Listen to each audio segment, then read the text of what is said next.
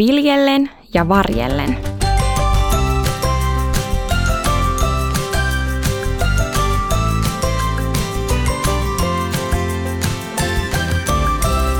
Donkey Body. Tämä on Donkey Body podcast, jossa tehdään oivalluksia elämästä raamatun ja donkkilehden äärellä. Mun nimi on Iida, mahtava kun oot kuulolla. Tämän kerran aihe on viljellen ja varjellen.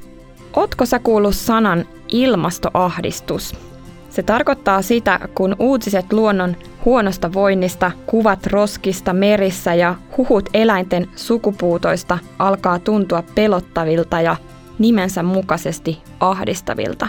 Minulle tulee välillä ilmastoahdistus ja tiedän, että nuo asiat painavat myös monia muitakin. Mitähän Raamattu puhuu luonnosta ja ihmisestä? Tutkitaanpas yhdessä. Raamatussa ensimmäisessä Mooseksen kirjassa luvussa kaksi sanotaan näin. Herra Jumala asetti ihmisen Edenin puutarhaan viljelemään ja varjelemaan sitä. Kuten äsken lukemassani raamatun kohdassa sanotaan, Jumala on antanut maailman ihmisille viljeltäväksi ja varjeltavaksi. Se tarkoittaa sitä, että ihminen saa luonnosta ja eläimistä ruuan ja suojan. Luonto on Jumalan ihmeellinen lahja meille ja meidän täytyy pitää siitä hyvää huolta. Luonnon varjeleminen ei ole kuitenkaan onnistunut meiltä ihmisistä kovinkaan hyvin. Joskus tieto epäonnistumisesta voi tuntua tosi pahalta. Jeesuksen uskovina meidän ei tarvitse kuitenkaan lannistua. Meidät on luotu maapallolle elämään ja omilla valinnoillamme me voidaan vaikuttaa luonnon hyvinvointiin.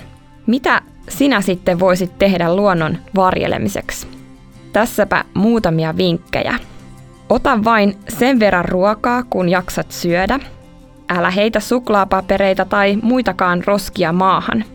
Ehdota, että menisit vanhempiesi kanssa kaupan sijasta kirpputorille tekemään löytöjä. Aina ei tarvitse ostaa uutta, vaan vanhaa voi kierrättää ja käyttää uudelleen. Kristittynä meille on myös luvattu, että kun Jeesus tulee takaisin, hän luo kokonaan uuden taivaan ja maan. Uuden maailman. Ajattele kuinka hienoa. Siinä maailmassa eivät kilpikonnat tai lokit jää kiinni muoviroskaan eikä teiden varsilla lojuu limutölkkejä. Nyt me kuitenkin voimme tehdä juuri niin, kuin Jumala on meiltä pyytänyt. Siis varjella tätä maailmaa, jonka hän on meille antanut. Rukoillaan. Rakas Jeesus, kiitos, että olet antanut meille näin kauniin kodin. Aamen.